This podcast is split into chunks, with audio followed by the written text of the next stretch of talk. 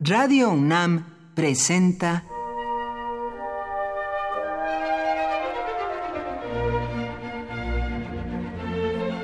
Cuaderno de los Espíritus y de las Pinturas por Otto Cázares.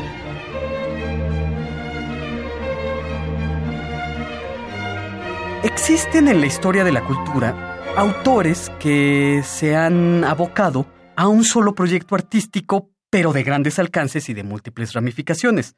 Un solo proyecto es el que atenaza sus espíritus y que atenaza sus mentes creativas. Así, por ejemplo, Goethe, que llevó consigo la escritura de su Fausto durante 58 años.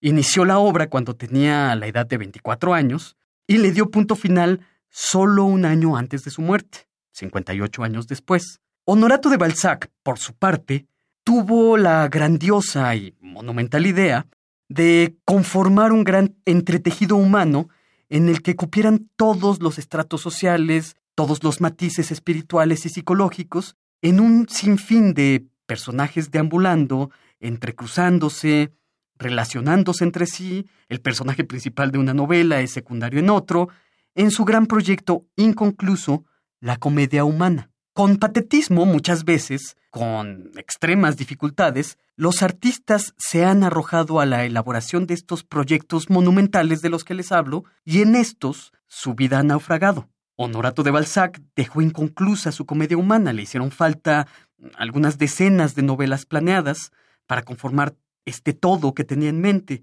Murió Honorato de Balzac extenuado en medio de un extremo cansancio. En nuestra lengua se puede encontrar la edición completa de la comedia humana. Fue vertida en nuestro idioma por el traductor español Aurelio Garzón del Camino.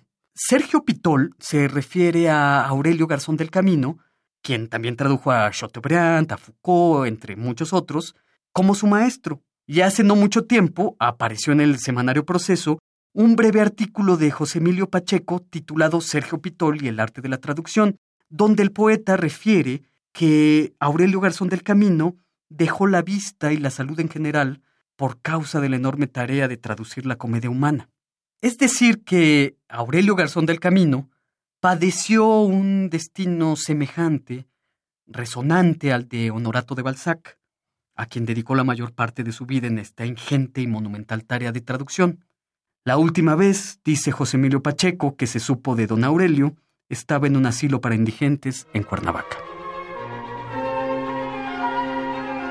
Por hoy, Otto Cázares cierra el cuaderno de los espíritus y de las pinturas.